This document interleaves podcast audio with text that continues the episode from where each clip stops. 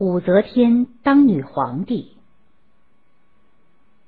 唐高宗李治即位后，做了又一件震动朝野的事，那就是他执意废掉了原来的皇后王氏，改立他宠爱的武昭仪为皇后。这位武昭仪后来就是中国历史上唯一的女皇帝武则天。则天是他退位后唐中宗给他上的尊号。也是他死后的谥号。武则天十四岁时被唐太宗召入宫，封为才人，唐代一种嫔妃的称号，赐号武媚。他称帝后，又特地造了一个字作为自己的名字，表示日月当空的意思。唐太宗病死后，武则天等嫔妃被遣送到感业寺当尼姑。高宗李治在当太子时。就在太宗宫中见过武则天，彼此倾心。高宗即位后，有一天到感业寺拜佛，与武则天再次相见。武则天一面跪接，一面禁不住哭泣起来。高宗很感动，就想找机会把她接入宫中。高宗的皇后王氏性情高傲，对上不肯奉承皇帝，对下人也不知体贴。再加上没有生育皇子，已被冷落多年。高宗的淑妃萧氏生有一子，封雍王，深受皇帝宠爱。当时后妃之间的争斗越演越激烈。王皇后知道高宗思念武氏，就想利用武则天来打击萧淑妃。她派人让武则天留起头发，后来又把武则天接进宫中。高宗见了正合心意，就将武则天封为昭仪，越来越宠爱她。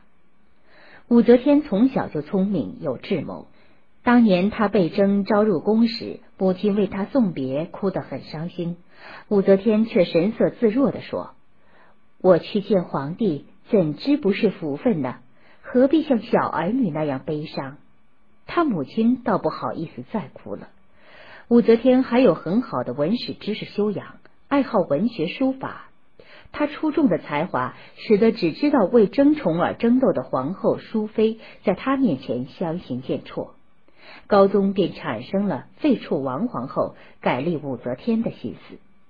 高宗知道改立皇后是件大事，必须听取长孙无忌、褚遂良等老臣的意见，因为他们是太宗临终时托付过后世的顾命大臣。为此，他还亲自到长孙无忌家去说明心愿。但长孙无忌和褚遂良都坚决反对，他们认为王皇后出身名门，是太宗皇帝为李治迎娶的，不能轻易废掉。就是要改立皇后，也应当从名门望族中选择更好的女子。武则天的父亲当年只是一个木材商人，只是因为帮助高祖李渊起兵，后来才当了工部尚书，封为应国公。因此，武则天的出身实在很低微，不配做皇后。他们的意见代表的是氏族地主阶级的利益，而武则天代表的则是庶族地主阶级。从南北朝以后，氏族地主阶级的势力就在不断跌落，庶族地主阶级的势力则在不断上升。而唐高宗当时又想摆脱顾命大臣对他的控制。这就是他必然要依靠有才干的，但是庶族出身的武则天。一天，属于元老派的李基入朝觐见高宗，高宗便问他：“朕想立武昭仪为皇后，可是褚遂良很固执，坚持认为不可。他是顾命大臣，事情弄到这样，该怎么办？”李基回答说：“改立皇后是陛下的家务事。”何必去问外人？听了李姬的回答，李治便下定了改立皇后的决心。公元六百五十五年，高宗李治下诏，将王皇后和萧淑妃都废为庶人，打入冷宫，将武则天封为皇后，又将那些反对此事的大臣或诛杀或放逐，连他的舅父顾命大臣长孙无忌也被逼自杀。高宗在公元六百六十年以后。头晕病日益加重，使他不能正常的处理朝政。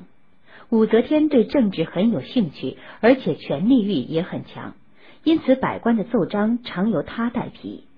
从此以后，武则天便参与国政。他极力树立自己的权威，不久就凌驾于高宗之上。高宗心里很不痛快。西台侍郎上官仪便对高宗说：“皇后专权，有失民心，请陛下废除他。”高宗就让上官仪起草废后的诏书。不料此事立刻被人通报给武则天。武则天闻讯赶来，厉声责问高宗。高宗吓得把责任一股脑推到上官仪身上。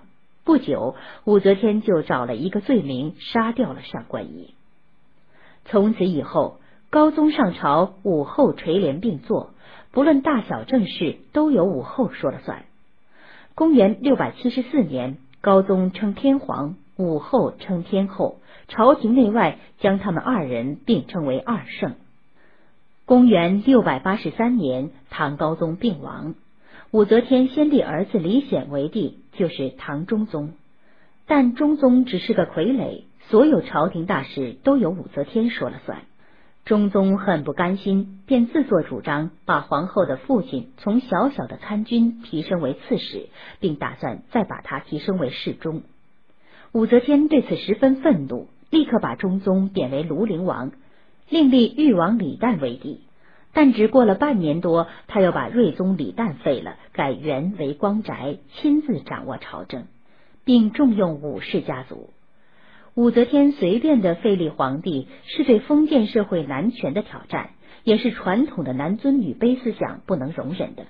加上武氏家族仗着他的势力横行霸道，李唐皇族人人自危，因此引起一些人公开反对他。先是徐敬业、骆宾王等人在扬州揭竿而起，他们公开提出口号，推翻武太后专权，拥护李显复位。不几天就聚集了十万之众，攻占了润州，治所在今江苏镇江、淮阴等地。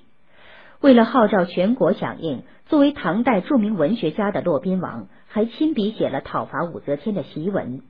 这篇檄文是一篇文采飞扬、脍炙人口的好文章。千百年来一直为人们所称颂。檄文中有些文字把武则天责骂的非常厉害，但武则天看了以后却赞不绝口。他不仅不生气，反而认为朝廷没能任用骆宾王实在是宰相之过。由此可见，这位女皇帝的胸襟度量。武则天派大将军李孝义率领三十万大军镇压了徐敬业。此后又有唐宗室诸王起兵反对武则天。但也被武则天镇压了。公元六百九十年九月，武则天将国号改为周，自己加尊号圣神皇帝。就这样，她成了中国历史上唯一一位登上皇帝宝座的女性。